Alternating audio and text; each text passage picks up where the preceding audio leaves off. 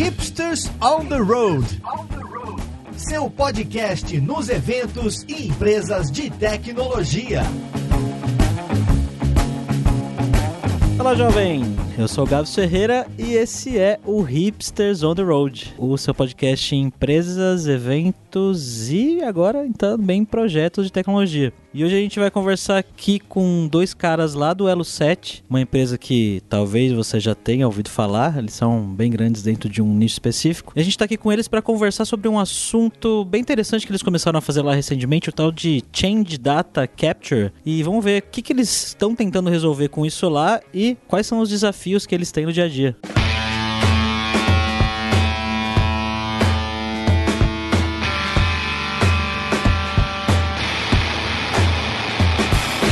Para essa conversa a gente tá aqui com o Mário Amaral, que é Team Lead lá no 7. E aí, Mário, beleza? Aí, beleza? Tudo certo? Beleza. E também com o Thiago Lima, que é engenheiro de software no 7. Beleza, Thiago? Beleza. Então bora lá. E também para conversar aqui com esses caras, estou aqui com o co-host do podcast que vai falar que não é co-host, Alberto Souza. E aí, Alberto? É, realmente eu não me sinto ainda um co-host, mas eu estou aqui porque eu quero saber bastante coisa sobre Change Data Capture. Primeiro, se vocês puderem explicar rapidamente pra galera que tá ouvindo no, o que, que é o Change Data Capture, só pra dar uma nivelada aí, depois a gente já se aprofunda na, no assunto. Bom, Change Data Capture, que é um mecanismo para capturar e traquear mudanças em um banco de dados. Isso pode ser feito de algumas maneiras e envolve uh, normalmente um mecanismo específico para um banco de dados, em particular, porque alguns bancos de dados vão fazer de um jeito e outros bancos de dados vão fazer de outros. Né? Então envolve uma ferramenta em particular, uma implementação específica de um banco de dados específico. Né? Mas, grosso modo, Change Data Capture é isso. É uma maneira de você capturar mudanças de dados de um banco de dados e,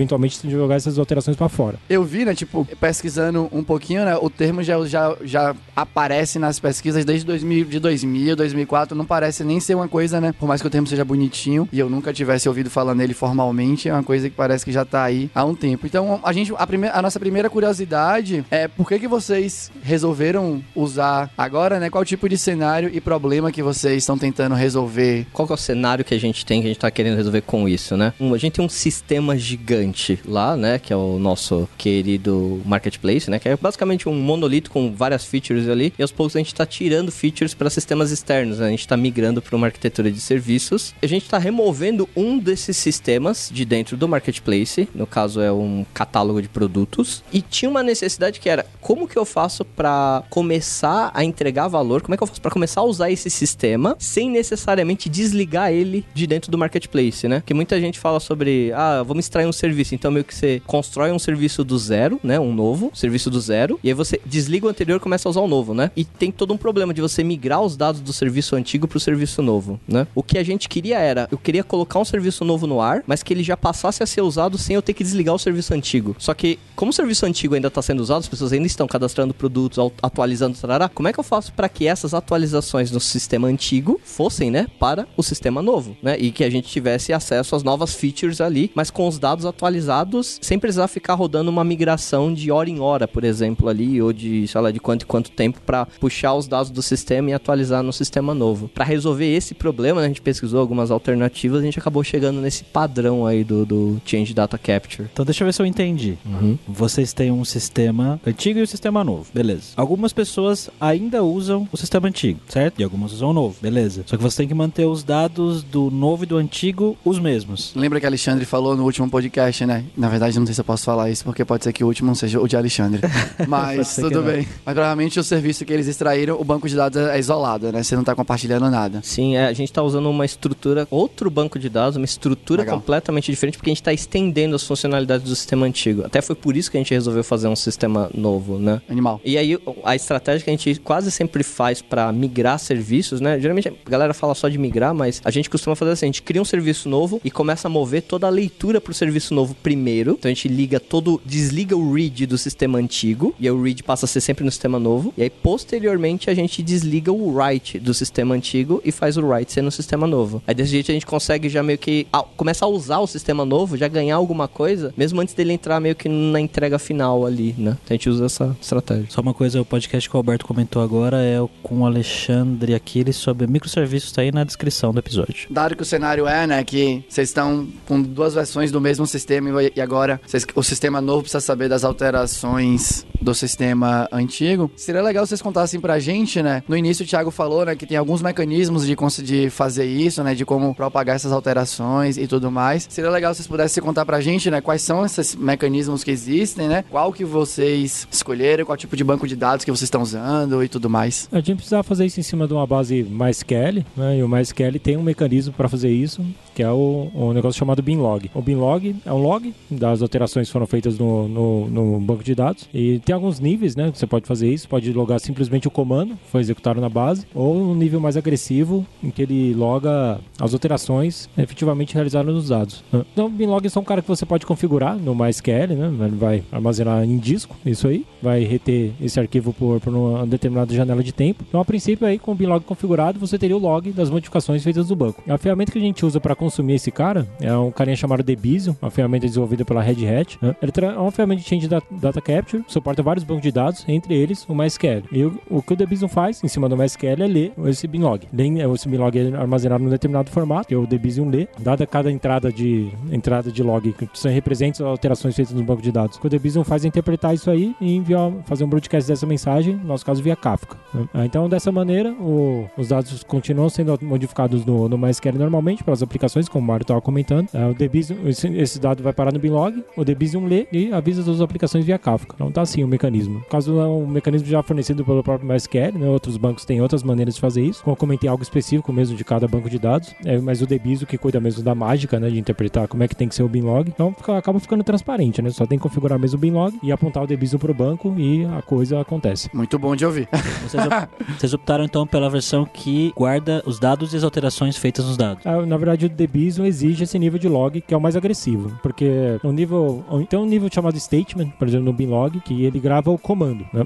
Executado na base. Digamos, por exemplo, você faz um update que altere mil linhas. O que vai sair no, no log, se ele tiver com esse nível de statement, vai ser o update. Ah, o que a gente quer é capturar as alterações dessas mil linhas. Então a gente precisa de um, de um nível mais agressivo. Na verdade, o Debizium exige esse nível, sem ele não vai funcionar. Mas também não faria muito sentido, nada, dado o que a gente quer fazer. É que eu tava aqui imaginando o tamanho que ia ficar essa tabela aí, né? É, é, agressivo. Pode- Qual tabela que vai ficar aqui também? O arquivo? o arquivo do binlog. Ah, o arquivo, é, né? É, dependendo disso, ele vai crescer proporcionalmente ao throughput de escrita, né? Que tiver no banco, mas no nosso caso, é, a gente tem um throughput de escrita gigante. Aí pra gente colocar esse cara em produção é um grande ponto de preocupação com relação ao tamanho do, do binlog. Ah, ainda não chegou lá, então. Então, vamos chegar lá. A gente, a gente já fez vários testes, né? Então a gente replicou o banco. Então, na verdade, assim, a gente já tem o binlog ligado, porque o nosso MySQL ele tem uma réplica. E a réplica é feita a partir do binlog. Então ele lê o binlog e ele replica exatamente o mesmo banco de dados. É um mecanismo que o MySQL já tem por default, né? A gente só foi lá e configurou ele para ficar mais agressivo, né? E aí isso realmente faz o tamanho do disco subir mais, a gente tem que ficar mais esperto com o tamanho ali do, do disco do MySQL mesmo, para ele não estourar. O que geralmente se faz, você fala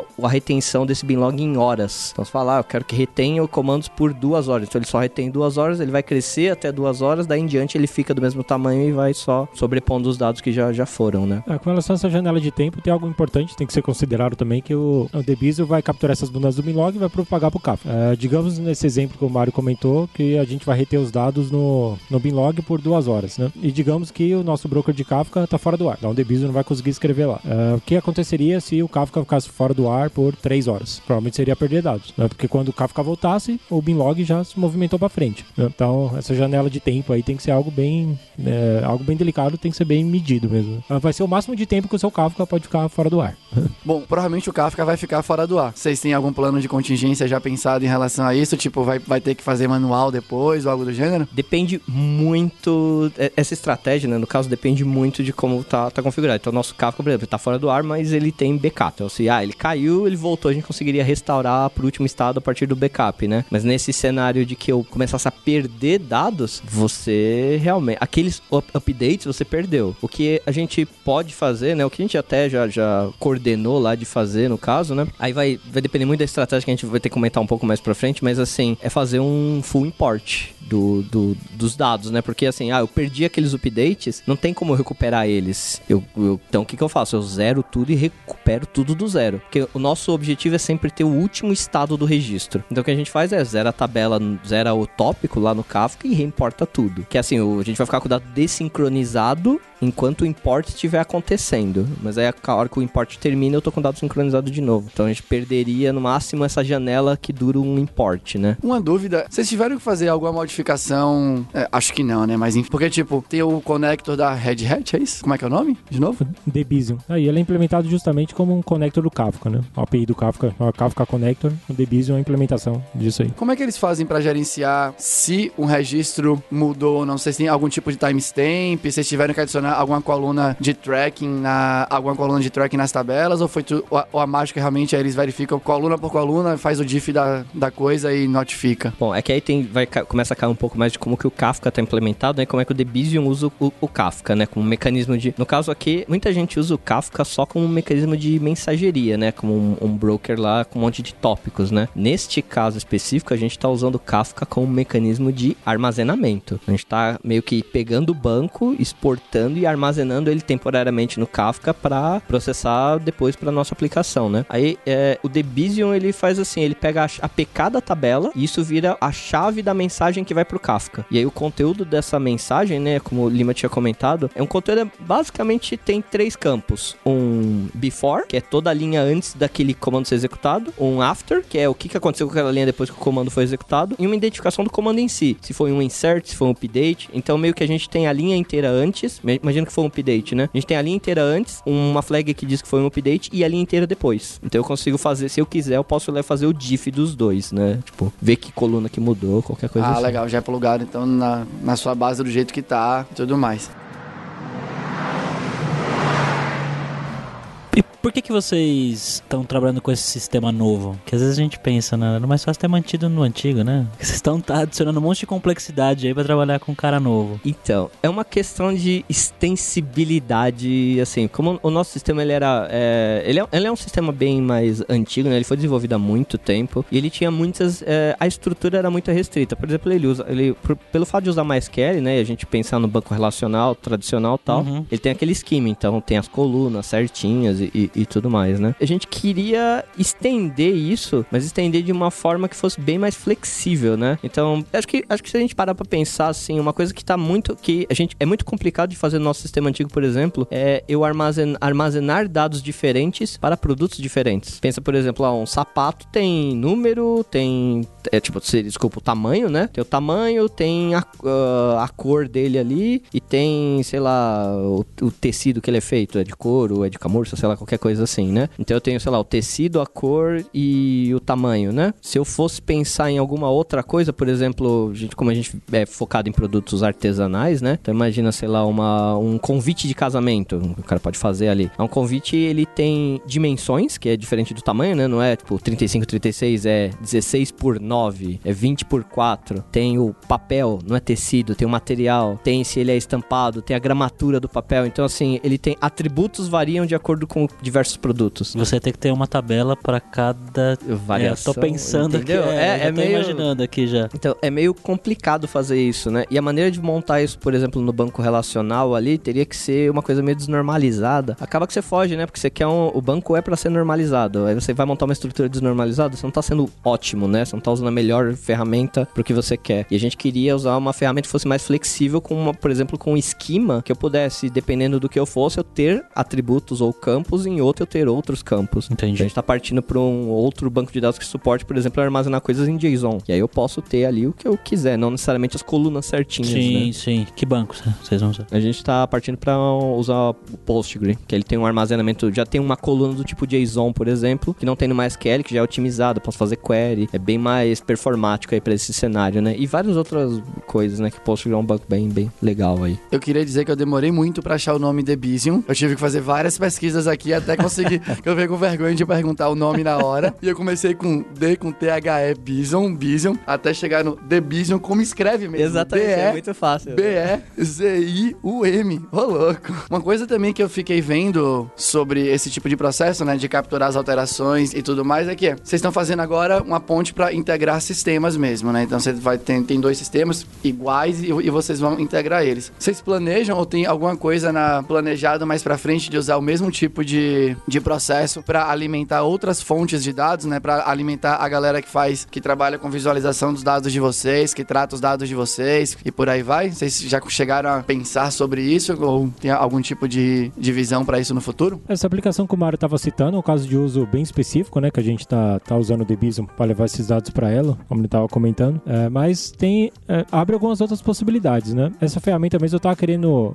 No ano passado eu já estava pensando em colocar ela lá, como colocando por questão de priorização, etc. É, mas para uma necessidade diferente, né? A gente queria levar para outra aplicação que a gente queria simplesmente replicar os dados para fazer ter um ganho de performance em termos de select. Hoje essa aplicação, a gente manter os, os dados para a par, né? Com esse banco de dados principal com dessa outra aplicação, a gente roda um importzinho todo dia à noite que equaliza as duas bases, né? Então, pô, a gente podia já fazer de algum jeito, né? Fazer esse dado e parar real time na outra aplicação. Uh, aí a gente encontrou o Debizo na ocasião, acabamos não rolando, mas agora parece que vamos que vamos. E tem esses outros casos de uso também, né? Uh, a questão é que isso abre uma possibilidade da gente poder levar esses dados que hoje estão no banco, centralizados num lugar só, para qualquer outra aplicação, né? qualquer outra necessidade que a gente tenha desses mesmos dados. Aí, com relação à nossa arquitetura de Big Data, por exemplo, hoje a gente tem uma necessidade menor, porque a gente trabalha com um data lake bem estruturado. Esse banco principal é uma das fontes de dados desse data lake, então eu não precisaria levar esse dado para outro lugar para já integrar isso com Big Data, uh, mas sim para levar para a gente conseguir construir outras aplicações de uma maneira não intrusiva nessa aplicação legada. Uh, porque isso abre algumas possibilidades bem interessantes para a gente, né? A gente tem esse cara legado, a gente quer quebrar alguns microserviços, né? E um microserviço é, entre outras coisas, é um cara que tem os seus dados próprios e a sua lógica própria. Né? E muitas vezes quando a gente vai implementar esse tipo de coisa, né? Começar um serviço do zero, ah, mas tem os dados que já estão na aplicação legada, né? Bom, como é que a gente vai fazer para trazer os dados que já estão lá para cá? Agora com o Debizium, tá, essa parte já estaria feita, né? Simplesmente poderia plugar um cara ouvindo os dados dessa tabela e queria fazer minha aplicação do lado de fora sem ter que impactar na aplicação que já existe. Né? Então abre algumas possibilidades bem interessantes pra gente nesse sentido. Esse é um ponto que eu acho bem interessante, né? Que é como a gente está conectando meio que na, na o Debizium ele conecta na infraestrutura do banco de dados. Então meio que para para aplicação, no caso, que usa aquele banco de dados, é, é completamente transparente. Nada tá acontecendo ali. Não tem, é claro que tem um certo overhead, né? Você tá gerando um bin log maior, né? Então você tem esse overhead lá no próprio banco, né? Mas fora isso, não, não tem nenhum outro grande impacto. Você não precisa refatorar código e tal. Então você pega mesmo um modelo, às vezes um modelo de dados que não está muito eficiente, que não está bom, tarará, e você expõe isso, no caso a gente está expondo para dentro de um Kafka. E aí a partir daquele Kafka eu posso fazer o, o que eu quiser. Toda alteração do banco chega como se fosse uma mensagem lá e aí você reage aquilo como você quer. Você quer, por exemplo, materializar aquilo num cache, você quer popular um cache a partir toda vez que alguém, a gente já teve muito essa discussão, né, de quando que você invalida um cache, né? O cara alterou o banco, precisaria invalidar o cache, né?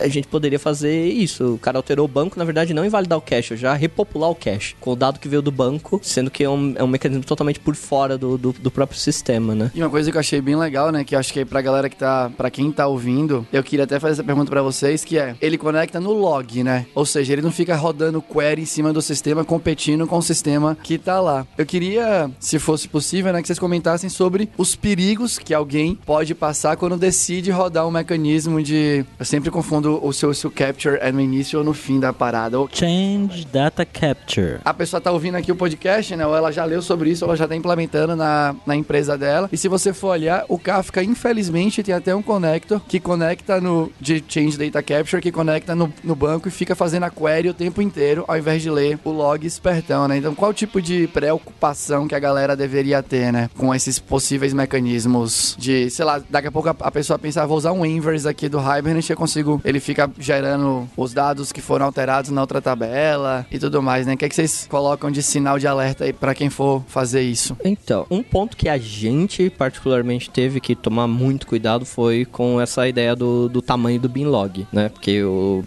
por default, a maioria das pessoas deixa, quando você deixa o binlog lá ativo para com algum nível configurado, tal, geralmente ele tá no nível de statement, que é o que a gente falou, ah, você gerou um update e era uma linha no binlog. O nível que a gente precisa para usar o Debizium no caso é o nível lá de row, né? Então eu preciso que todas as linhas estejam no binlog. Então, se um update gera altera mil registros, então na verdade ele escreve mil linhas no binlog, né? Então essa é a diferença, né, da, da, da proporção. O que a gente teve realmente que parar, testar, ligar em prod, ver, desligar, medir, ficar fazendo o tuning mais fino, foi no caso do, do, do próprio tamanho do binlog, para ele não crescer o binlog a ponto de encher todo o disco da máquina e aí o banco de dados fica sem espaço em si, né? A gente teve que tomar bastante cuidado para regular, né? Qual era o tamanho, quantas horas a gente queria reter o binlog, eh, dado as alterações que chegam no, no, no banco, né? Afinal, toda vez que alterar qualquer coisa no banco, ele vai escrever no binlog. Mesmo que no Debizium a gente não leia todas as tabelas do banco. A gente seleciona quais a gente tem interesse, né? Mas o binlog do MySQL não sabe quais tabelas você quer, então ele escreve todas. E como tem tabelas muito grandes, ele pode ficar descontrolado e você ficar sem espaço na máquina do banco e aí o banco cracha de vez, né? Então ali é um, pra mim é um ponto que tem mais é, atenção, né? Que a gente teve que ter mais atenção, né? Não sei se vocês já conheciam o Debizium desde antes, mas qual foi o processo até vocês chegarem no Debizium? Quais passos vocês fizeram, né? Por onde vocês passaram até chegar nessa solução que lê o log e por aí vai? A gente tava com essa necessidade de levar os dados para outras aplicações, né? E tem algumas outras maneiras de fazer isso também, né? É uma abordagem que o pessoal usa bastante hoje mesmo, é uma arquitetura orientada a eventos. Isso é, eu pessoalmente gosto bastante, né? acho que é bem, bem útil. É, só que também tem um, alguns pontos a se, se considerar, né? É, por exemplo, imaginar que a gente vai fazer uma escrita numa, numa tabela no banco de dados e a gente vai publicar um evento, digamos no Kafka, que representando uma, uma alteração nos dados ou que alguma coisa aconteceu na nossa, na nossa aplicação. Digamos um pedido criado, no nosso caso lá, que é uma, um e-commerce. Então a gente vai escrever numa tabela de, de pedido, no banco de dados, e vai mandar um evento no Kafka dizendo que um pedido foi criado e alguma outra aplicação pode reagir a esse evento e fazer alguma outra coisa. O que, que aconteceria nesse cenário se eu escrevesse no banco de dados e no momento de eu enviar para o Kafka, o Kafka está fora do ar? Aí minha aplicação ficou inconsistente, né? Porque eu salvei no banco de dados, comitei. Só que as nossas outras aplicações, nossos outros microserviços que dependiam de eu publicar aquele evento para fazer alguma outra coisa, nunca nem vão ficar sabendo que eu salvei no meu banco de dados. Isso é um probleminha, tem algumas maneiras de, de ser resolvidos, né? E o Kafka hoje também é uma ferramenta bem, bem utilizada para fazer esse tipo de coisa, né? Event Source, por exemplo, é um padrão, consegue resolver isso. Ao invés de. A, origem do nosso problema aqui é que a gente escreve em dois lugares, no banco de dados e no Kafka. Então, se a gente escrever em um só, teoricamente a gente vai resolver. Então, se eu simplesmente publicar esse evento no Kafka, bem. Então, não preciso mais escrever no banco de dados, só escrevo no Kafka. Essa é uma ideia um tanto quanto polêmica, né? Usar o Kafka aí como mecanismo de storage, mas nos últimos anos aí, é, a gente tem visto que tem crescido bastante esse tipo de casos de uso no, no, Kafka, né? Até porque ele é um mecanismo de log mesmo, o Kafka, né? Que por uma coincidência faz broadcast também da mensagem para alguns consumidores. É, só que esse é um uso que eu também eu posso concordar que existe uma certa polêmica em torno dele, né? Eventualmente eu comento sobre isso, ah, tá louco usar o Kafka como um banco de dados, né? Mas é, isso é algo que a princípio resolveria o nosso problema. Essa e ele se coloca assim na documentação, né? Ele fala que ele pode ser usado como storage da parada, né? Sim. tem um, um, mecanismo de CDC, inclusive o Debizium, também são usados para resolver esse cara de uma maneira um pouco diferente, né? Tem um padrão aí que chama Outbox, funciona da seguinte maneira, né? Eu vou escrever nesse exemplo, eu vou escrever na tabela, minha tabela normal de pedido criado, exceto aqui no meu banco, e vou escrever numa tabela de eventos no mesmo banco, dentro da mesma transação. E vou ter um carinha, poderia ser o Debizium, ouvindo essa tabela de eventos. Então esse cara vai ser broadcasteado, propagado para as outras aplicações. Ah, então a princípio eu mantive a estrutura do meu banco, vou criar uma tabela nova com um evento e as minhas outras aplicações estão trabalhando em cima desse evento, ao invés da mudança dos dados. O Debizium é um cara que tem, a gente tem visto bastante casos de uso também, trabalhando com ele nesse tipo de, de solução. A princípio resolve o problema também. Mas a necessidade mesmo era essa, né? Conseguir levar os dados para fora. A gente já tinha uma estrutura de eventos, né? Que estava um pouco complicado assim em termos de design mesmo, né? Esses eventos estavam representando pouco essas alterações dos dados, né? De maneira que a gente não tinha muita utilidade prática para utilizar eles para conseguir reagir àquele acontecimento específico. Pô, se não tem evento, vão ter que olhar então a própria alteração no banco de dados. Então, procurar alguma ferramenta, um Debizium foi o cara que fez sentido. Como que tá o estado dessa mudança que vocês estão fazendo? Que qual o momento de vocês agora? Qual que é o, o processo? A gente pegou os dados já do, do, do, do, banco, né? E através do Debizium, conecta lá no banco, lê o binlog e cospe esses dados todos lá pro Kafka. Então a gente já tem esse Kafka hoje ali com todos os dados da, das tabelas que a gente escuta de produção ali replicados bonitinho. Aí, ok, então eu expus os dados para fora, né? Aí, a partir daí, o que que precisa? Precisa agora ler esses dados que estão expostos ali, né? Então, tem duas coisas que rodaram em paralelo aí, né? Então, o primeiro era expor os dados do banco, aí a segunda etapa era fazer realmente o novo sistema, né? Ali, trabalhar no novo sistema, tarará. E a terceira etapa é, beleza, agora eu vou pegar esses dados e vou carregar eles no novo sistema, né? Então, a gente tá trabalhando nessas outras duas... Na verdade, assim, a gente tá mais na terceira etapa, que é modelar o sistema em si, né? E a gente fez algumas POCs, alguns testes, né, para poder ver como é que faria para carregar os dados que estão lá no Kafka para dentro desse outro sistema, né? É uma coisa interessante de comentar aí, né? É aí onde se, se não tá disruptivo o suficiente, né? Disruptivo. Disruptivo é a palavra-chave aí, né? Toda vez que a gente vai falar com alguém sobre essas coisas, a galera fala, ah, vocês não estão sendo meio. Tá um pouco meio, né? Polêmico, polêmico é no mínimo, né? Mas é uma, uma, uma característica do Debian, por exemplo, como é que ele funciona. Se eu tenho, por exemplo, eu, peço para escutar, é, no caso aqui, né? Uma tabela de pedidos e uma outra tab- no banco relacional você faria a tabela de pedidos e a tabela de itens do pedido, certo? São duas tabelas. Se eu pedir pro Debian ler essas duas tabelas, o que, que ele faz, né? Ele escreve o dado de cada uma das tabelas em um tópico do Kafka. Então eu tenho para cada tabela que eu leio um tópico diferente. E aí, se eu quisesse em algum sistema importar um pedido completo, saca? Imagina, eu quero todos os dados do pedido. Eu tenho dois tópicos, então eu teria que ler de dois lugares diferentes que são atualizados não necessariamente ao mesmo tempo, né? Juntar esses dados e aí sim eu ia ter todos os dados de um pedido. Eu ia ter que ler a tabela de pedido e a tabela de itens do pedido. Então, assim, a gente teve que fazer muito. A gente, nós pensamos muito em como fazer isso, né? Então, tipo, existiam N alternativas que era, ah, beleza, a gente faz um cara que conecta no Kafka, lê da tabela de pedido e escreve num banco, e outro cara que lê da tabela de itens e escreve no banco, e aí, sei lá, quando eu escrever os itens do pedido, eu aviso que eu escrevi, mas aí eu precisava que o pedido já tivesse lá também, né? Senão fica meio desincronizado. É, é essa história, né? Quem que veio primeiro, né? Nesse caso, é o ovo ou a galinha, né? E isso tava gerando um monte de dificuldade. Então, é. Por que achar uma solução fácil, né? A gente foi e começou a fazer umas coisas meio, meio malucas nessa etapa, né? Que era. Então vamos fazer assim: a gente criou strings que leem dos tópicos do Kafka que ficam conectados, né? Lá. Então ele fica meio que. O banco tá streamando os dados por Binlog, o Debian tá pegando os dados do Binlog e streamando pro Kafka. E agora tem um outro cara que tá pegando os dados que chegam no Kafka e streamando pros outros sistemas. São vários strings, né? Um por tabela. E o que a gente faz é trabalhar da mesma maneira que a gente trabalha com strings lá no, no- nas collections do Java. Você pega os strings, você itera sobre eles e começa a fazer as maluquices todas. Map, reduce e no nosso caso, a gente faz bastante join. Então a gente junta essas, no caso, imagina lá, a tabela de pedido, itens do pedido com a tabela de pedidos, a gente tem um string que junta os dois e a saída do string é um pedido completo. Então não importa se o dado chega por uma tabela ou pela outra, o string ele consegue juntar as duas e no final materializar ali o, o pedido. A gente ficou bastante tempo nessa linha, né, de peraí, como é que a gente pega os dados agora que tá no banco e junta eles para poder gravar na aplicação final, né? E gastou bastante tempo aí nessa, nessa tecnologia também, né? Disruptivo o suficiente, Alberto? Disruptivo uma palavra muito polêmica, eu não quero falar sobre isso.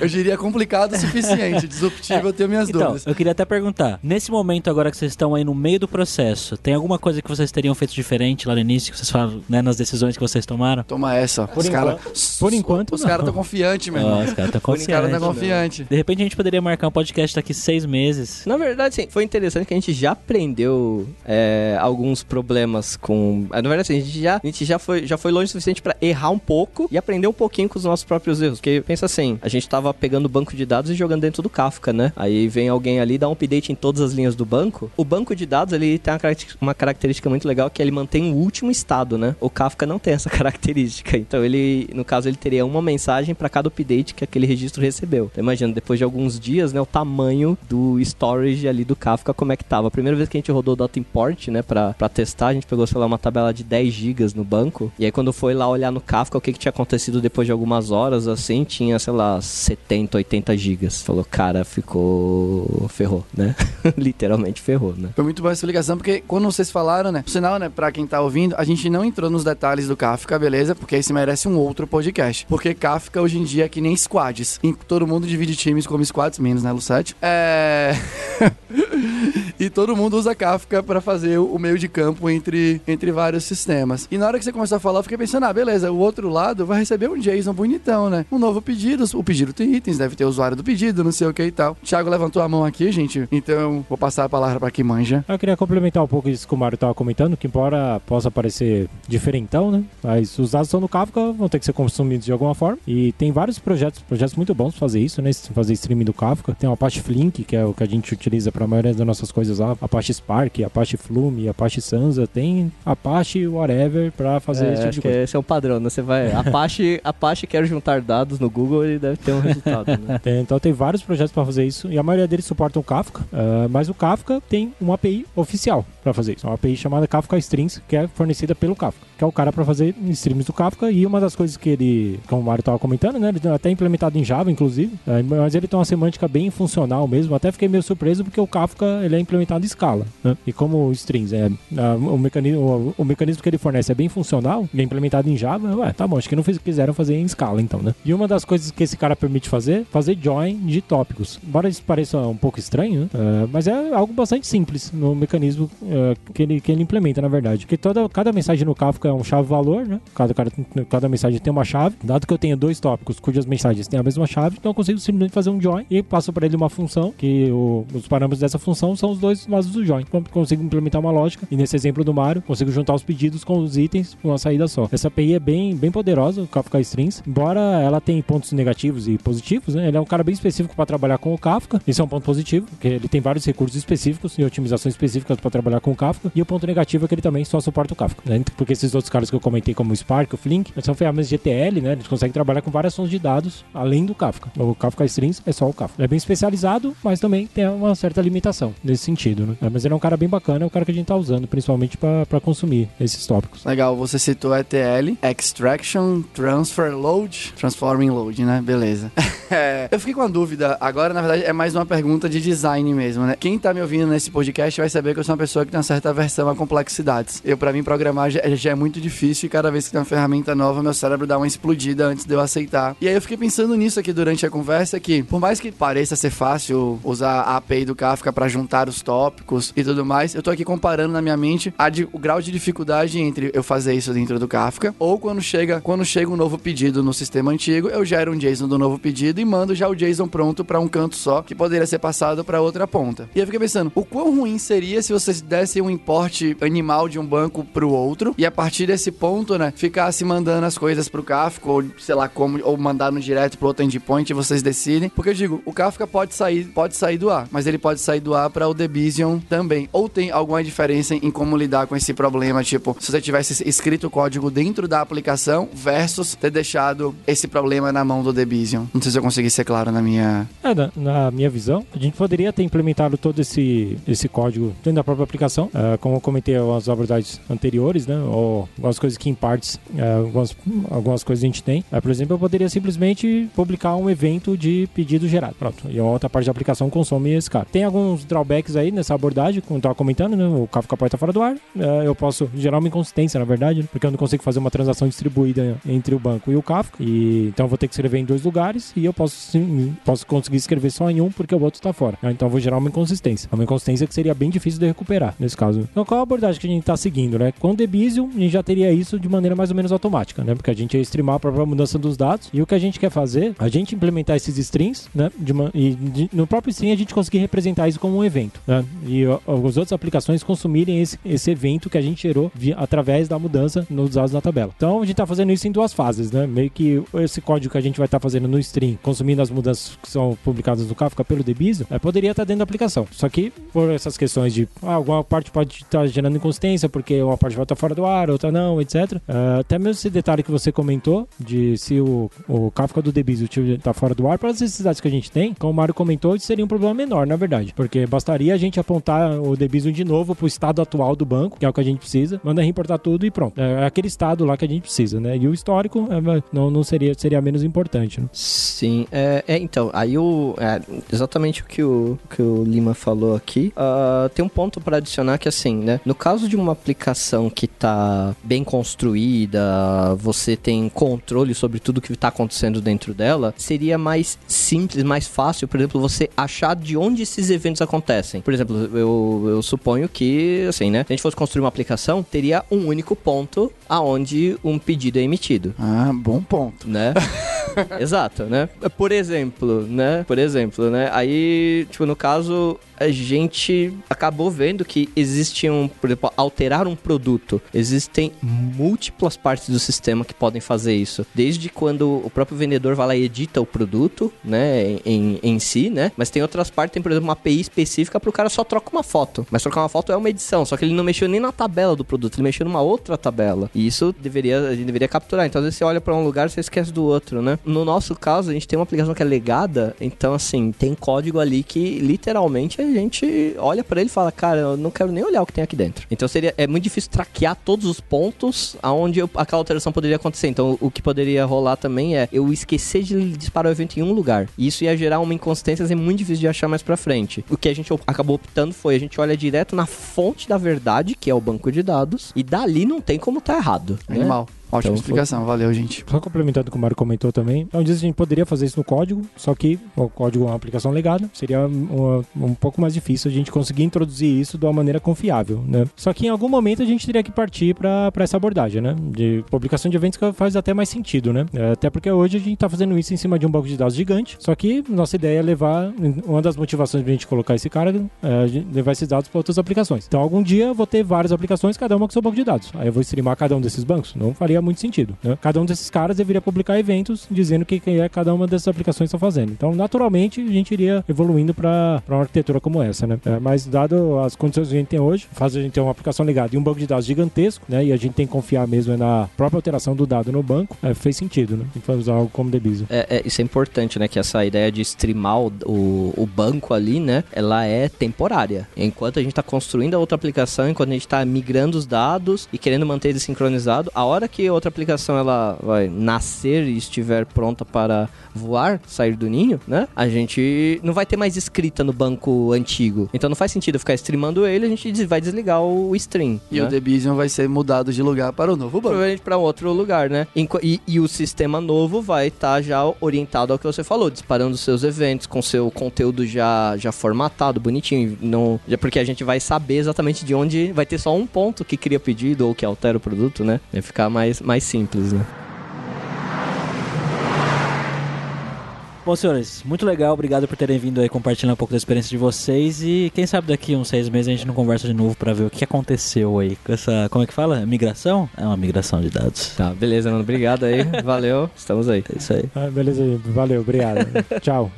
E aí, amigo Alberto, o que, que você achou aí? Qual é a conclusão que você tira dessa. Do alto do meu conservadorismo tecnológico, eu preciso dizer que eu gosto da- de conectar direto no banco de dados e não escrever código que não é de negócio, porque eu acho que tem menos chances de dar bug mesmo e tudo mais, acho legal. Confesso que não sou um conhecedor profundo do Kafka ainda, mas esse podcast vai me transformar num conhecedor profundo do Kafka. Ainda tá meio obscuro pra mim a junção das coisas e o nível de complexidade que eles passaram, mas chamaremos eles aqui de novo para contarem especificamente sobre essa parte do trabalho. Tá marcado aqui no calendário já. Quero deixar lem- lembrar pra quem tá ouvindo que se você tem um case legal de projeto e você quer falar profundamente sobre isso, discutir, tá aberto pra perguntas capciosas, manda pra gente que estaremos aqui pra falar com você. A gente pode falar o e-mail? Se eu soubesse qual é. Ou seu e-mail? O meu O e-mail? seu e-mail? Posso falar o meu e-mail. alberto.souza, souza com z, arroba kaelon.com.br. Ou se você gostar mais de mim, manda pro gabriel.ferreira.com.br. Você vai gostar mais de Gabriel.